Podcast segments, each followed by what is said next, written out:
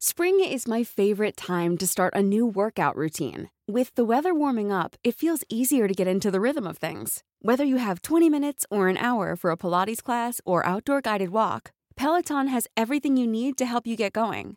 Get a head start on summer with Peloton at onepeloton.com. Jewelry isn't a gift you give just once, it's a way to remind your loved one of a beautiful moment every time they see it. Blue Nile can help you find the gift that says how you feel and says it beautifully with expert guidance and a wide assortment of jewelry of the highest quality at the best price. Go to BlueNile.com and experience the convenience of shopping Blue Nile, the original online jeweler since 1999. That's BlueNile.com to find the perfect jewelry gift for any occasion. BlueNile.com. Many of us have those stubborn pounds that seem impossible to lose, no matter how good we eat or how hard we work out. My solution is PlushCare.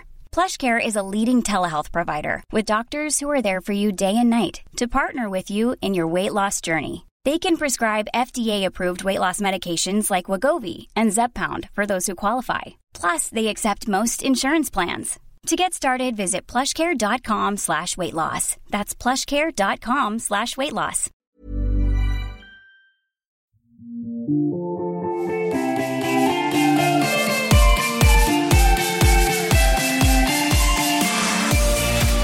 Hi. Hi. Welcome to Old Millennials, a deep dive on shallow topics from the late 90s and 2000s. I am one of your hosts, Margot Poupard. And I'm your other host, Emily Beijing. Of all of the sensory nostalgia, nothing puts you more firmly in a place and time than snacks. I don't know about you, but the only snacks in my house growing up were kudos bars and Tofuttis. Maybe a Babybel if I was at my grandma's. But I lived for the days when I got to go over to a friend's house after school and they were the friend with the good American snacks. I, you know, yeah, I felt similarly in many ways. right. I wasn't really sure if you had the same sort of like, there was a no soda and we were a no soda household, like barely even juice. Like sometimes I could get like a Capri Sun or something, but definitely like not Sunny D. Sunny D was like restricted to school only, where I could like sneak it like a drug addict. And um, I I think, I mean, it should make sense because I also grew up in a house without a microwave that it was very like, um, I want to say like crunchy granola, but then I'm sure if my mom ever heard me say that, she'd be mad. But she was just, she's just against sugar, I suppose. But kudos bars are like the gateway drug to like Nature Valley bars because those things are okay, I guess. But then if you eat one that's like too old, it is horrendous then the kudos bars, you know, they it, they could get very unhealthy very quickly. Like in concept, you know, as a packaging, they are a granola bar, but they had M and m kudos bars. Like there yeah. were plenty of options covered in chocolate. But yeah, some, I feel like unfortunately with kudos bars, like it depended also like on the batch you got because some were better than yes. others. I, I, I would agree. I would agree.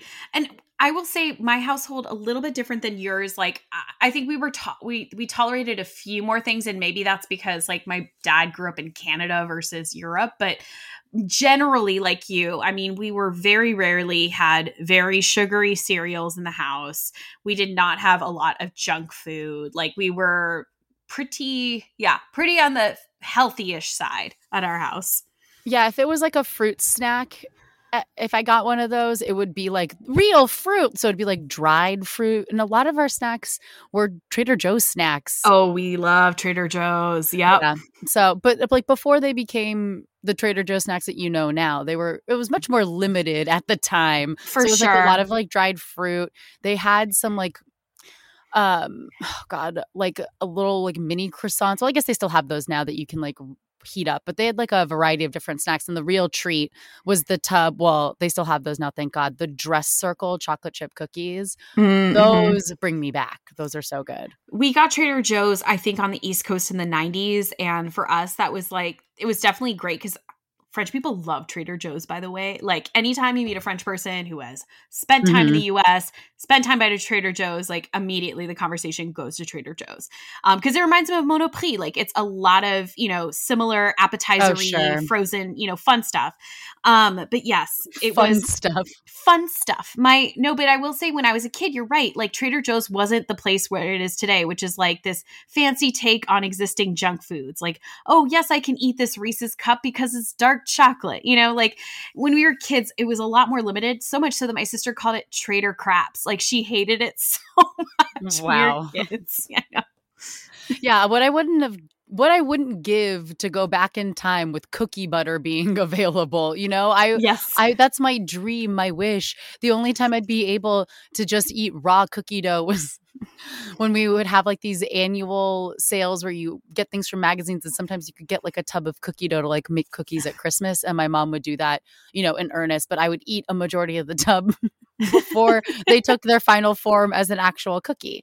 So I would have loved some cookie butter spread back in the day. Probably would have saved me a lot of being yelled at. Um, but I guess you have Nutella. Yes. Any other uh, honorable mentions or favorite snacks of the 90s that we're not going to get super in depth on today? Yeah, I'm trying to think. I mean, definitely, I loved a fruit roll up, fruit by the foot. Oh that was my one- God. Yes. What a treat and a And- dream. Did you ever wrap on a plastic straw? We would wrap the fruit by the foot and eat it like a lollipop or something. Like, I don't know who started this trend at my school, but for a while, people were just wrapping their fruit roll up or fruit by the foot on a plastic straw and like eating at, at it like a cake pop or a, I don't know what, a popsicle. It was weird. No. weird our- trend. our thing was like trying to bite it into like a shape, like trying to like fold it in half and like bite it into a star. Oh, yeah. That Mhm. was our middle school thing, which is very, uh, it's like uncomfortable to describe out loud. I'm just like, ew, that's gross and weird. what You a good time. What other kind of 90s i mean they're still very readily available today and have been around forever but um you know uh what are they called like um drumsticks or king cones it's like oh my God. Oh, yeah. Yeah. I mean, let's not even get into ice, Ice cream, truck cream, yeah. because yeah the strawberry shortcake that has like Mm. the actual kind of like cake kind of Yep. texture on the outside and then the strawberry ice cream on the inside. The Flintstone popsicles. oh my god Pops. I mean, mm-hmm. I I the last time I was at a park where a ice cream truck went by, I wanted to go up, but I would have literally been the only adult buying for herself there, and I was like, I don't want to be judged by all these park moms. I just. I, so I'll just watch from afar and I'll try to influence my nephews to buy the ice cream that I want in hopes that I can just they'll get sick of it and I can finish the rest of it when they're done. my plan didn't really work, but next time I'll just go up there. But I, I would also say gushers were my favorites because Mhm. I loved a it- it's either a sour candy or a chocolate candy. So Ooh, yeah yeah i would say the same um from a chocolate standpoint i mean it's still the one again one of the things we could have at our house was nutella like that was Oh, actually yeah. something and i to this day i just like it is very hard for me to ever keep a jar in the house because i will take a spoon into the jar and snack on it like just like lick at it like a weird fet- it looks like i'm doing some weird fetishy thing but really it's just like savoring the nutella on a spoon while watching tv It just makes me think about uh, a scene from The Walking Dead where Carl, Rick's son, finds a thing of like put like a giant thing of chocolate pudding and sits on a roof and just eats the whole thing by himself. And like that's what I feel like I look like when I eat a whole tub of Nutella by myself. But Yep. you know, we don't want to kill the rainforest and palm No, I know. is bad. And there are actually lots of like Oh, vegan substitutes that are mm, that taste a lot like Nutella that I will happily eat. Or my favorite thing is to go to a restaurant. They're like, we make our own like Nutella here that's palm oil free and it's also delicious. So You know, I'm always looking for those opportunities to pop up. it's funny because when before we started recording, we were talking about supply chain issues. oh God. The issue Supply chain who them.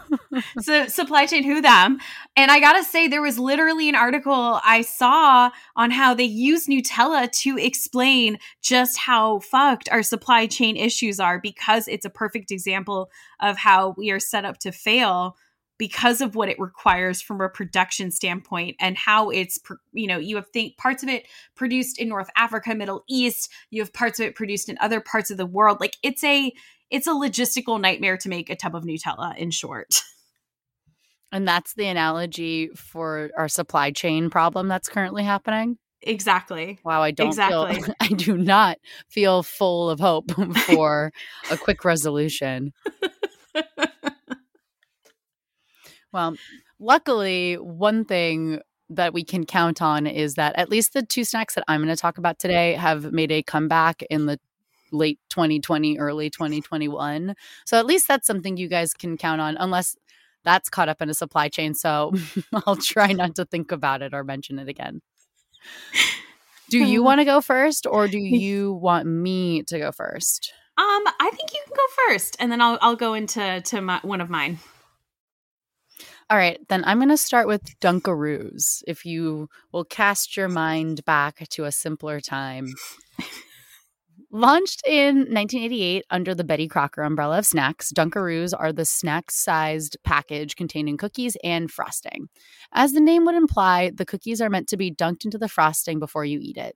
Individual snack packages contained about 10 cookies and one cubic inch of frosting. I was kind of obsessed with that unit of measurement because I think you always tried to fit like how to ration out your icing as best you can. Oh yeah. But I felt like there were there were always too many cookies for the amount of frosting. So now I know exactly how much frosting we got, which is one cubic inch. That doesn't seem like a lot.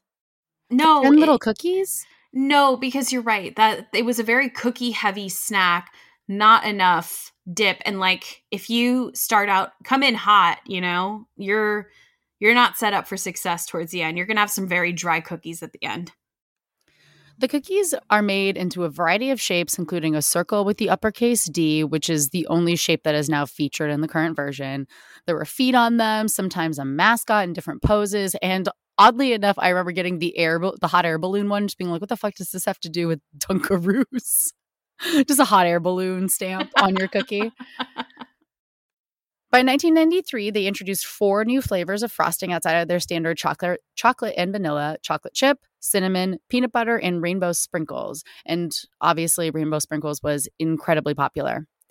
Dunkaroos didn't reach this zeitgeisty level until the 90s, even though they were launched in the late 80s. Because, with a little help of marketing push by way of a commercial with a very excitable kangaroo who explained the product's name was a combination of dunk and kangaroo. Sydney, the original mascot, wore a hat, vest, and tie and spoke with an Australian accent and was voiced by, I don't know if you know this, John Cameron Mitchell. Wait, what? I know. I was like, when I read when I read that, I clicked. I was like, the John Cameron Mitchell, and yep, there he is. Isn't that so? Yes, isn't that so random? Oh my god! And now he's gonna be Joe Exotic in. I know. the- I scrolled yes. all the way down. And I was like, oh my oh god! my And then this, yeah, surprise on surprise. My friend Susanna saw him in Brooklyn a couple of years ago because apparently he lives near her. Fun fact. Well, another fun fact is that at the height of their popularity, popularity in 1996, they had a contest known as Dunkaroos Kangaroo Kangahoo Search. and it resulted in a new mascot, Duncan, who was named for the Duncan Daredevil. Sydney was then replaced by the more sporty Duncan, and that's when things started to decline maybe a little bit. See, this is just like the Super Mario principles. Like when you get too greedy, you die. So why did, would you ruin a good thing? Anyway, they maintained their stranglehold on kids' lunchboxes through the 90s and a little, and then held on to those kids and turned them into a devoted following into the 2000s. But then it started to become harder and harder to find it, even before the US halted productions in 2012. Sales did decline and they never reached the zenith of the 93 to 96 years. And they eventually were taken off the shelves in 2012, but they were still available in Canada until 2017. Dunkaroo's drop in popularity stemmed from obligations of lobby gu- groups over the brand's advertising of sugary, unhealthy foods to children. Brad Hiranaga, the chief brand officer for General Mills in North America, touched upon this topic in his interview with the New York Times. Back in 2012, the company was focusing on healthier and more nutritious snacks like a Larabar and Nature Valley, speak of the devil. A high, a high sugar, high fat treat like Dunkaroos just didn't make any sense as the kind of snack that they wanted to be known for at the time. After Dunkaroos were discontinued in the US, around 2016, an unofficial Canadian campaign called Smuggleroos began in ear- earnest, and it encouraged Canadians traveling back to the States to bring the snack to Americans who wanted it. But by January of 2018, General Mills discontinued Dunkaroos in Canada. But the following year, Nestle had an unofficial Dunkaroos faker that featured a chocolate hazelnut, so sort of like the, our beloved Nutella flavor with the kangaroo biscuit, but it was only available in Australia. But in February of 2020, General Mills announced the return of Dunkaroos. In January of 2021, they released a Dunkaroos cereal, followed by a Dunkaroos Go-Gurt flavor, which is Ugh, Uh, oh, whoa. an abomination. I don't. We don't like that. Why are you doing that? And that's the backstory of Dunkaroos. I I told Emily before we turned the mics on. A lot of the news cycle, or even just trying to find more information on the two. I'm going to talk about Doritos 3D next, but uh, a lot of the information was sort of focused on the fact that Dor- Doritos 3D and Dunkaroos relaunched in 2020, and so everybody reported on it, and sort of, and it took over the SEO, and everybody sort of regurgitating the same four to eight facts from the press release, except for one article talked about how Tyler the Creator tweeted out in 2012 about where he could find Dunkaroos. So that's the most pertinent cultural information that I have on Dunkaroos. But I loved those. I definitely traded for some Dunkaroos. I would also try to stockpile like the frosting, like I would try to get as Mm. many Dunkers as possible and then like kind of cull the cookies into one thing. And so I would try to like the different kinds of frosting. So I could make I could maximize the amount of frosting to cookie ratio, but you always ended up with too many cookies. Were you a Dunkaroo gal? You know, kind of. I think I appreciated uh, some of the other uh, cookie snacks on the market Mhm. more. So, uh, I, but yeah, Dunkaroos, not as much. I will say though, the frosting I really enjoy, and I think it's pretty much the same thing as Funfetti frosting, which is something that I love. Or just Um, like Betty Crocker frosting. yeah. Like I've also eaten frosting straight from the can and been like, this is just like Dunkaroos. I I'm like my own person of like my own moderator on those things because my my stomach like after 5 spoonfuls will just be like bitch no. Like it's not good for you and you're not meant to eat a can of frosting Uh, No. it will make you ill on purpose to teach you a lesson you know one thing that we didn't touch on in the honorable men- mentions section but i also don't know if it was big in your house because it definitely was like rare to never in mine but lunchables oh yeah, occasionally and that's only because my sister and I begged our parents. yeah like same we would have them once in a while, but it was I feel like my sister had them more than I did. Mostly we I ate a lot of tuna fish sandwiches. Um and yeah, not as many lunchables for sure. my mom was like that's stupid here's a bunch of crackers and some cheese and saucisson and go to town like Yes. there's that's basically a lunchable uh, you're welcome i'm not spending five dollars or whatever it is on it but they yeah, also i remember i got the pizza lunchable because i begged hard enough and it was that was the one. Yep. it was terrible i remember being No. like this is a mistake No. so that cured me of my lunchable ales but i'm sure lots of people have very fond memories We sometimes ate um they made microwavable lunch-sized um one and this is once in a while and I can't believe I consumed this as a child was like the Chef Boyardee which like in hindsight is so disgusting. oh my Um, god I know. Occasionally I would get one of those, but like, yeah, we were not we did not get to eat a lot of the junk foods of yore. Like it was um yeah, it was just not always allowed in our house, but occasionally for sleepovers. And I will say this, like the one thing I'm about to talk about now, sir, uh, I'm about to talk on now, Surge, was something that we only had when like we had friends over for a sleepover. hmm Um, and because we were talking about sugar tolerance, I gotta say, like, it is one of the biggest barometers of adulthood. It's just your tolerance of sugary things. Like, when I was a kid, I could just like eat or drink just about anything, regardless of sugar content. Like, you know, it was maybe not delicious, but like I wouldn't feel anything about it. Now I can barely drink like a little bit of apple juice without diluting it. Like I am my own mother. Um and I feel like the real turning point was when I bought a case of Surge when they came back in 2014 when they had their resurgence if you will. Uh, stop stop right there That's my only pun. It's my only pun, I promise. I was so excited to order this case. And the moment I opened the first can, I knew I just like, I couldn't have any more. I essentially gave away or threw away the remaining 11 out of 12 cans because I could not consume this anymore. It looks like the inside of a glow stick.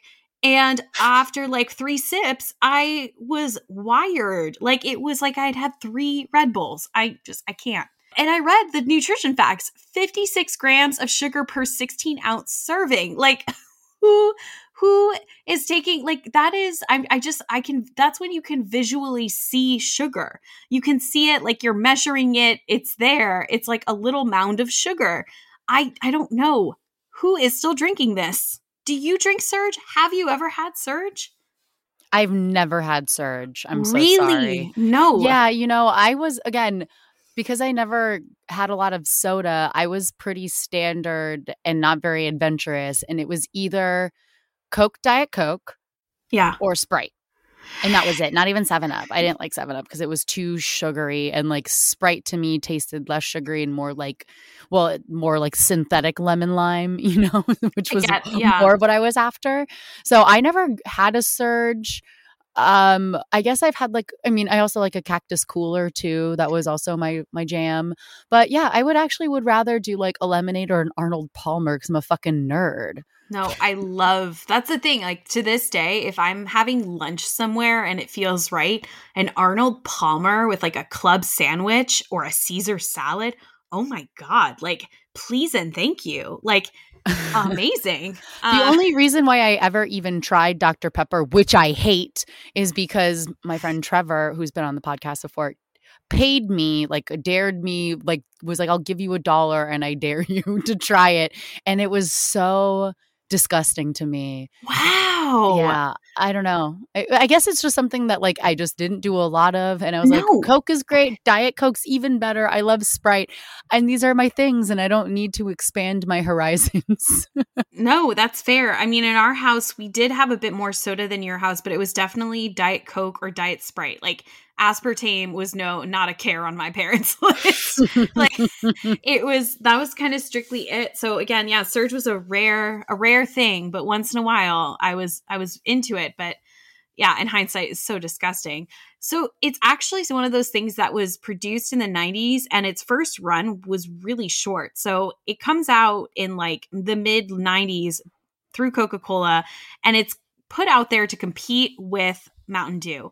It basically ends up being a prototype for the energy drink market of the 2000s. Like it looks, I mean, you think about like Monster Energy and Red Bull and the amount of sugar content on those and like they they were putting a lot of those chemicals into Surge. Um Okay. Well, Yeah. then spiritually, I've had a surge. you spiritually had a surge. You've had you've had the better I don't know if Red Bull would necessarily qualify No. as better. And then no. definitely was loved those monster energy drinks for a long time. And then they were banned at my high school because they looked like 40s. They did look like 40. And then in college, Monster came to like a Cal Day event and they gave out Monster coffee drinks. And so I was very into those for a long time. So yeah, spiritually, I've had a surge. It's all honestly, it was probably much worse than drinking a surge what I had, but I, I think I think I can get on this level. Um, for context, because Surge came out to kind of compete with Mountain Dew, Mountain Dew had been around for about 50 years prior to this. It had been around, yeah, so it had been around since the 1940s. It was made by like some bottler in Tennessee. Um, eventually, uh, Pepsi would acquire the rights to this in about 1964. And Coke just kept trying to put stuff on the market to compete with Mountain Dew. So in the 1970s, 1979 exactly, they put out Mellow Yellow, which you may remember Uh, Ew, yeah. to compete with Mountain Dew. I associate Mellow Yellow with like being in a rec center pool and like you're looking at the vending machine and it's like those are the options like Coke Powerade and the like Mellow Yellow or something. I I think I've had it once in my life and that's about it and I don't really care to revisit it, right? Um it was never anywhere close to Mountain Dew. Uh, up until the mid 90s, Mountain Dew had 80% of what they call the heavy citrus soda market. I did not know that was a term, but it's supposed to differentiate it from like the Sprites and 7 Ups of the world. of course. Okay. I love that Coke and Pepsi essentially are like Marvel and DC comics when it comes to soft drinks. And they're like, one has one. They're like, oh, we got to come out with like the competing I'm Sandra, and I'm just the professional your small business was looking for. But you didn't hire me because you didn't use LinkedIn jobs. LinkedIn has professionals you can't find anywhere else, including those who aren't actively looking for a new job but might be open to the perfect role, like me. In a given month, over 70% of LinkedIn users don't visit other leading job sites. So if you're not looking on LinkedIn, you'll miss out on great candidates like Sandra. Start hiring professionals like a professional. Post your free job on linkedin.com/people today. Spring is my favorite time to start a new workout routine. With the weather warming up, it feels easier to get into the rhythm of things. Whether you have 20 minutes or an hour for a Pilates class or outdoor guided walk, Peloton has everything you need to help you get going. Get a head start on summer with Peloton at onepeloton.com. one. So you like Superman, Captain America, uh, Mountain Dew, Surge. Like that's kind of how it all worked. And Coke really doubled down on this, not just with Pepsi, but with a bunch of other like beverage companies in the 90s.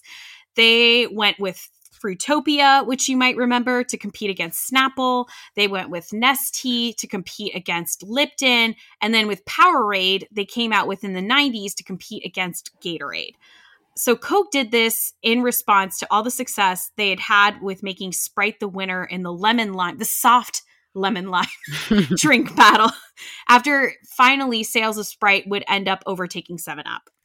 So back to Surge, Coca-Cola's Norwegian division put out this drink in 1996 called Urge, and it was so incredibly popular with Norwegians that Coke was like, "Hey, let's make this happen in the US and try to make this a competitor to Mountain Dew."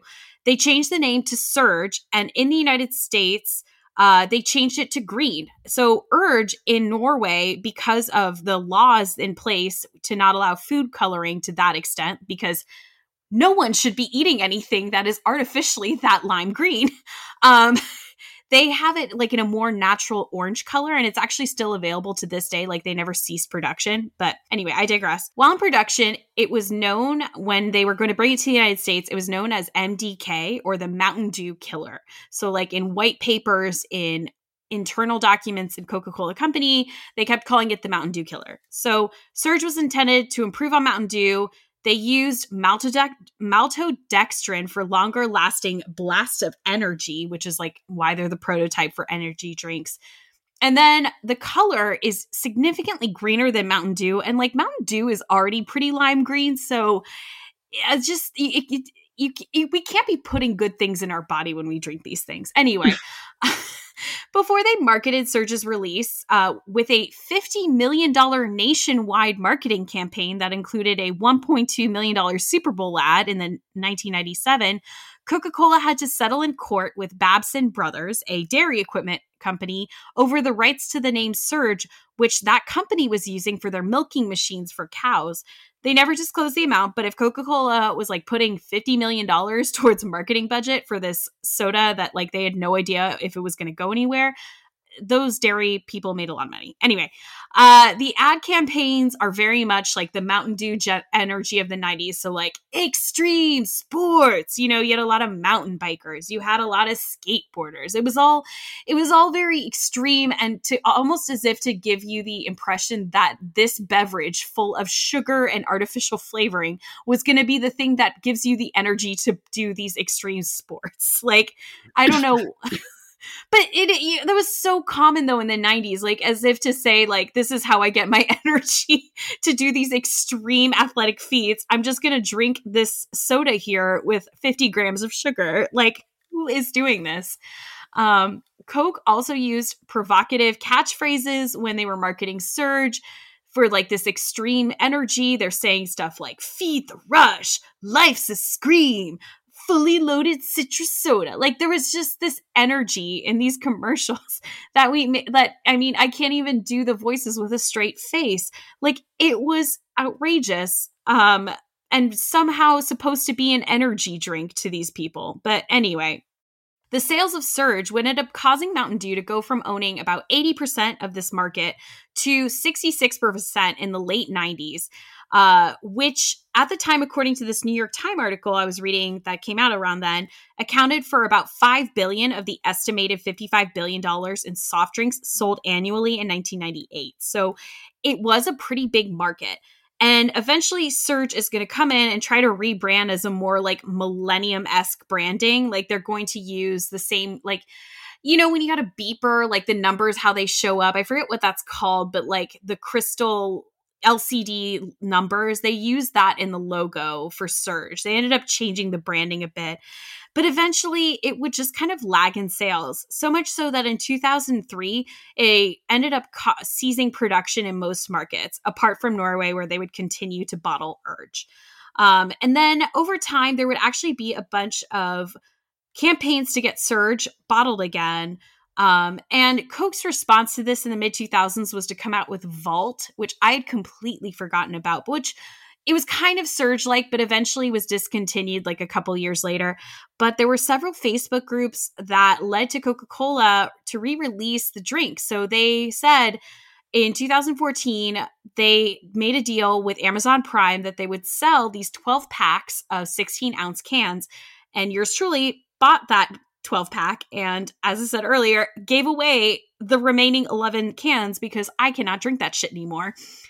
And then Who eventually did you pawn all of that shit off to? it would be at parties at my house where people are like oh my god you have surge i'm like yes please take a can. Like i can't drink Okay. this and eventually i i think i ended up dumping a lot of the contents of the can down a sink where some you know it probably ended up in like some toxic waste place like i might have killed a few fish I was gonna say the, you're part of climate change. god Dumping Yeah. surge down your sink. i'm just like having visions of fern gully right now and i'm that monster like I just thought that you were like texting people the way that I got asked if I wanted a creme de menthe liqueur was asked if if if I liked it and I was like, does anybody like it? and what are you getting at? Because the answer is no. really all I have sur- with Surge, other than like after this resurgence, it's now available. Oh in my God. of places. that's it.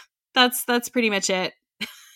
Well, if there's one thing I know a lot about, it's chips. Chips are my fucking kryptonite. And I Oh, yeah. believe the patient zero of that is Doritos for me personally.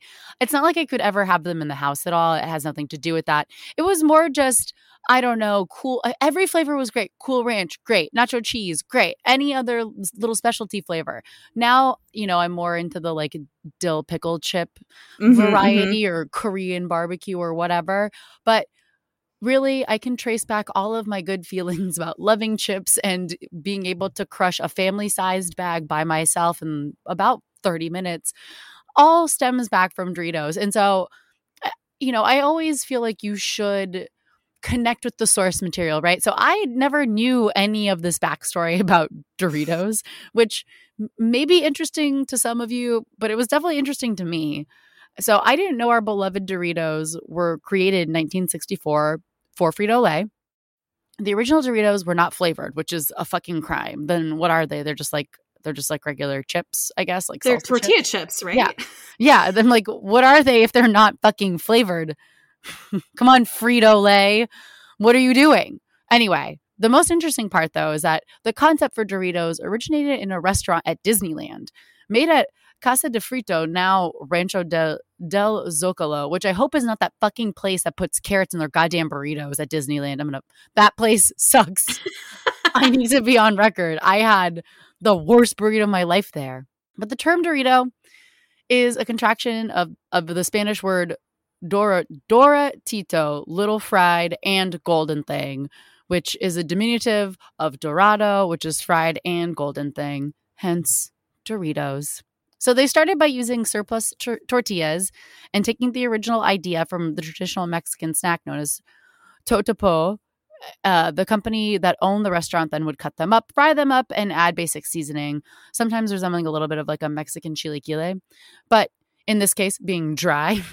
um, but Arch West, the vice president of marketing for Frito Lay at the time, noticed their popularity and decided to strike up a deal in 1964 with Alex Foods, the provider of many of the items at Casa de Casa de Fritos at Disneyland, and they produced the chips there on site for a long time before they became overwhelmed by the volume and demand. And Frito Lay then moved the production in house to their plant in Tulsa. The first flavor that they released was toasted corn, which again, like, isn't that just tortilla chips? Like, do you mean you just toasted the chip?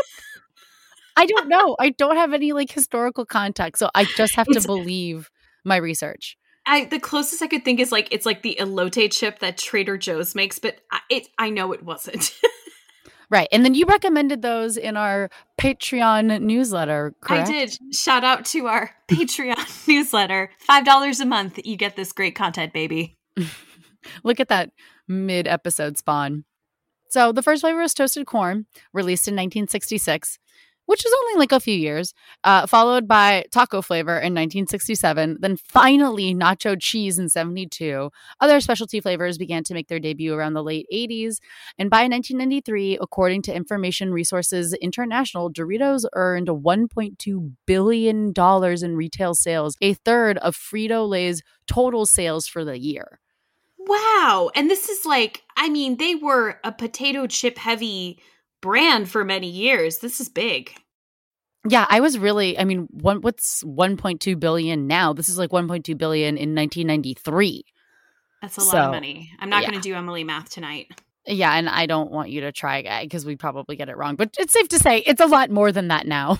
but released in 1998 with a splashy Super Bowl ad starring Ali Landry and Sean Hayes in a laundromat. Soon after the commercial was so popular, Landry just became known as the Doritos girl. They described Doritos 3D as Doritos meet bugles. Flavors included jalapeno cheddar, nacho cheese, and zesty ranch they uh, eventually went away kind of like by themselves. And recently, in December of 2020, they announced that they would be bringing back Doritos 3D and it would be returning to shelves very shortly thereafter, so December 28th. And the snack would be available in chili cheese nacho and spicy ranch. And also, you can see Doritos 3D all over He's All That on Netflix as well because oh yeah, that kid came yeah. down the steps. That was the, probably the first time I became aware that Doritos 3D were back again because I was like, oh, what I wouldn't give to have Doritos 3D right now. And then I googled were. it and look at that, my dream can be a reality if I just go to Safeway. But that's all I have for Doritos 3D. It was a lot more just about basic Doritos. It was just another, you know, marketing ploy that did fairly well and then it just sort of phased out. And now for another marketing push, they've brought it back again because what's old is new, except you can never tell me that about low rise jeans. That's old and should say dead in the past. But that is 3D can come hang out for sure. Low rise jeans are oppressive. Um, yeah, we don't need that. We don't need that negative energy. Um, Have you had any Doritos 3D like recently, currently in no, this timeline? Not since the early 2000s. So I have not had uh, the updated, the 2.0. Oh God, the 4D. Um, I'll stop. Yeah, just talk about your your Oreo O's. oh God, it's just not even that exciting. Like it's really all everyone. It, it had nothing to do with like lackluster sales. It's really just a boring story about licensing rights and mergers, um, and acquisitions. We're talking. We've talked a lot about like businessy terms this in this episode. I don't like it, but here we go. Um, in a world of Gaga Oreos, Halloween Oreos, holiday Oreos, etc., etc. Uh, prior to Oreo O's, there were really only one special non-regular flavor of Oreos, and it wasn't even a flavor; it's just double stuffed Oreos, which has one F, and I've never quite understood that, but. Anyway, until 1997, this was America's Oreo landscape. Enter Post Cereals and Kraft Foods entering a joint partnership to put on Oreo O's in the cereal aisle. The idea came from an employee at Ogilvy and Mather in their advertising division, and they were wildly successful. They signed a, pro- a, partnership that allowed the two food brands to share the profits from the cereal after it was released. And really, at the time, I feel like they were all over commercials. Like you couldn't watch um, like a Saturday morning cartoon block or a Nickelodeon without seeing at least one or two Oreo O commercials. Like there were just interesting, weird, like and I feel like in the late 90s the cereal commercials got, you know, kind of weird, a little not like not like a drug trip but like just kind of extreme and like weird like i feel like i bet you a bunch of interesting movie directors got their starts on cereal commercials. But one of the concepts they had was like the cream team like they had a extreme cream oreo. That was another one that they did outside of just the regular oreo o which just kind of grosses me out. But it was like human like marshmallows that were sporting sunglasses. Like they had, they were just wacky commercials. Um, the apart from that, really, I mean, like Oreo O's had a successful run for about 10 years. Like they entered the market in 1997 and they were around in most markets until 2007. And the only reason they stopped was there was a point in which Kraft sold Post cereals in 2007. And without the cereal division, Kraft could no longer produce all the cereals that it was producing before. And without the rights to use the name Oreo, Post couldn't sell Oreo O's since like Kraft owned the rights. I guess they owned Nabisco, uh, whatever it was. Anyway, long story short, neither of them could work anything out to continue producing Oreo O's. So it just kind of stopped happening at this point. Once they ceased the Coast branding, they came to a point where in a section I've titled, Why Are So Many Things Better in Asia? Things still were happening in South Korea. So, due to an international loophole with the rights to Oreo O's, they were actually still available legally in South Korea. And so they were so wildly popular that people in the United States and other parts of the world would buy them off of eBay from third party sellers for over $10 a box of cereals. Like people were obsessed. And uh, this Korean food manufacturer, Dongsuh Foods, established a venture with General Foods where they could distribute these all over Korea, the post food cereals in Korea.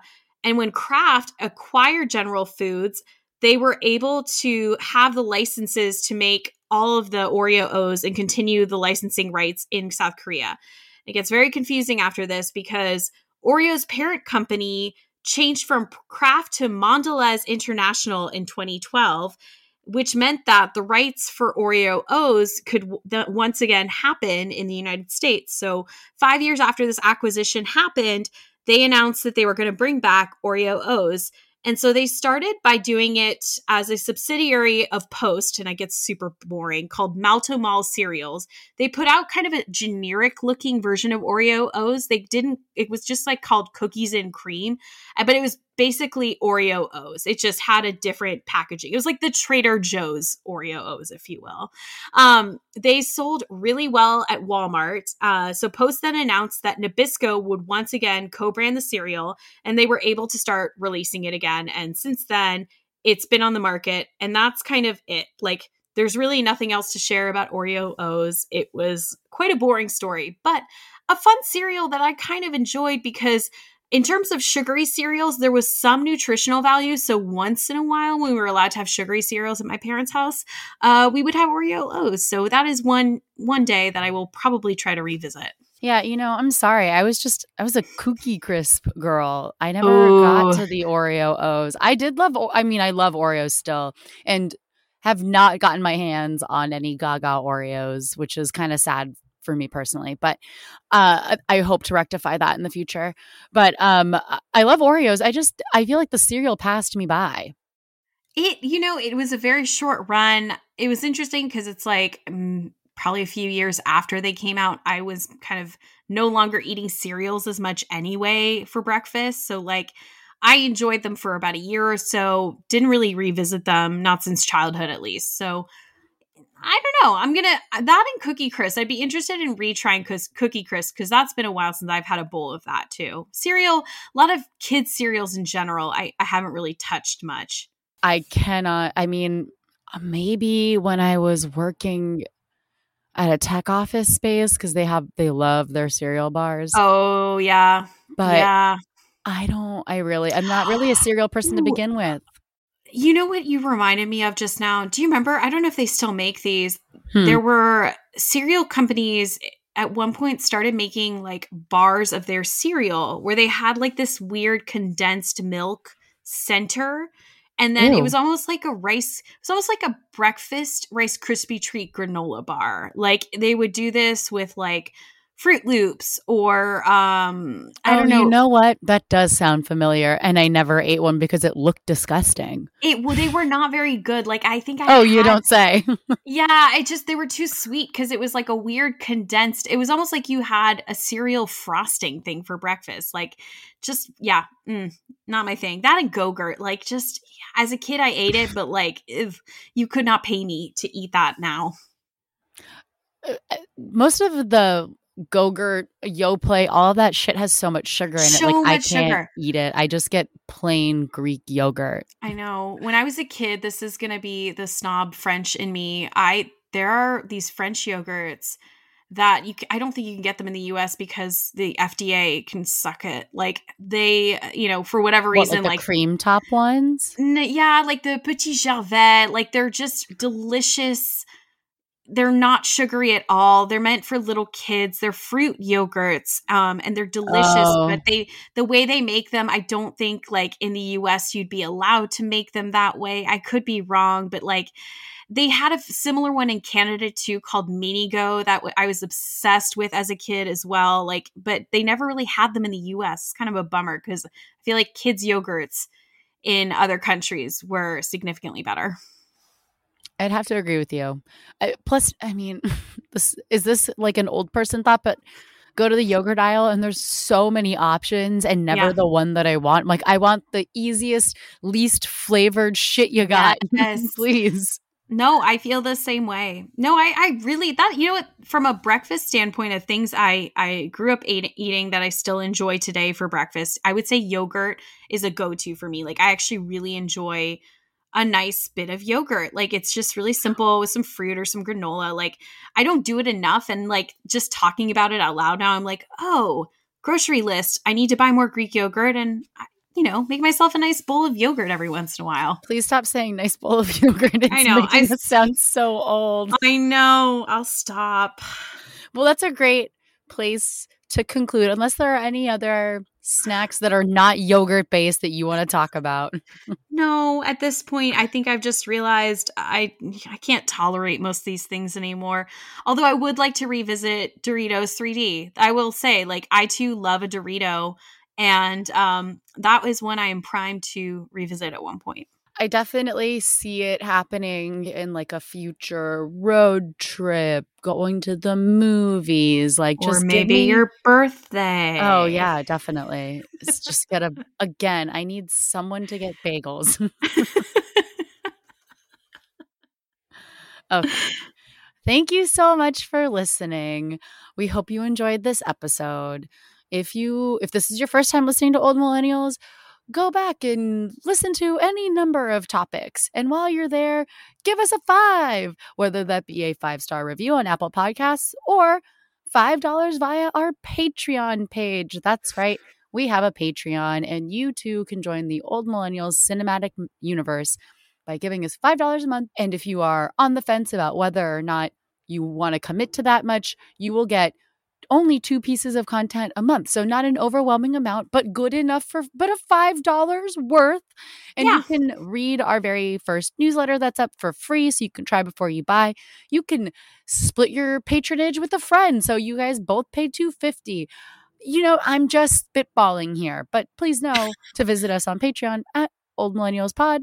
And also, you can follow us on Instagram and Facebook at the same handle at Old Millennials Pod if you want to keep up with our latest and greatest episodes or whatever we are up to.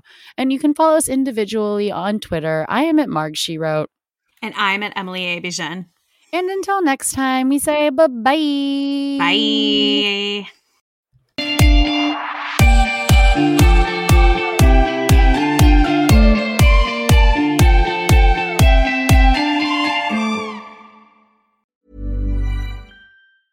Want to get a chiseled look in the jawline? Sculpt and shape your jawline with added volume from Juvederm Volux XC. Juvederm Volux XC is an injectable gel specifically designed to be robust enough to improve moderate to severe loss of jawline definition. And it is the first and only hyaluronic acid filler approved for the jawline. Add volume to your jawline for a chiseled look with Juvederm Volux XC. For important safety information and to find a licensed specialist, visit juvederm.com Juvederm.com. That's J U V D R M.com. Not for people with severe allergic reactions, allergies to lidocaine, or the proteins used in Juvederm. Common side effects include injection site redness, swelling, pain, tenderness, firmness, lumps, bumps, bruising, discoloration, or itching. There's a risk of unintentional injection into a blood vessel, which can cause vision abnormalities, blindness, stroke, temporary scabs, or scarring. Talk to a licensed specialist to find out if it's right for you. Visit Juvederm.com. That's J U V E D E R M.com. Planning for your next trip? Elevate your travel style with Quince. Quince has all the jet setting essentials you'll want for your next getaway, like European linen, premium luggage options, buttery soft Italian leather bags, and so much more. And is all priced at 50 to 80% less than similar brands. Plus, Quince only works with factories that use safe and ethical manufacturing practices. Pack your bags with high-quality essentials you'll be wearing for vacations to come with Quince. Go to quince.com/pack for free shipping and 365-day returns. When you make decisions for your company, you look for the no-brainers. And if you have a lot of mailing to do, stamps.com is the ultimate no-brainer. It streamlines your processes to make your business more efficient, which makes you less busy. Mail checks, invoices, legal documents, and everything you need to keep your business running with stamps.com. Seamlessly connect with every major marketplace and shopping cart. Schedule package pickups and see your cheapest and fastest shipping options from different carriers with rates up to 89% off USPS and UPS rates. And with the stamps.com mobile app, you can take care of mailing and shipping wherever you are. Make the same no-brainer decision as over 1 million other businesses with stamps.com. Sign up with code program for a 4-week trial plus free postage and a free digital scale. No long-term commitments or contracts. That's stamps.com. Code program.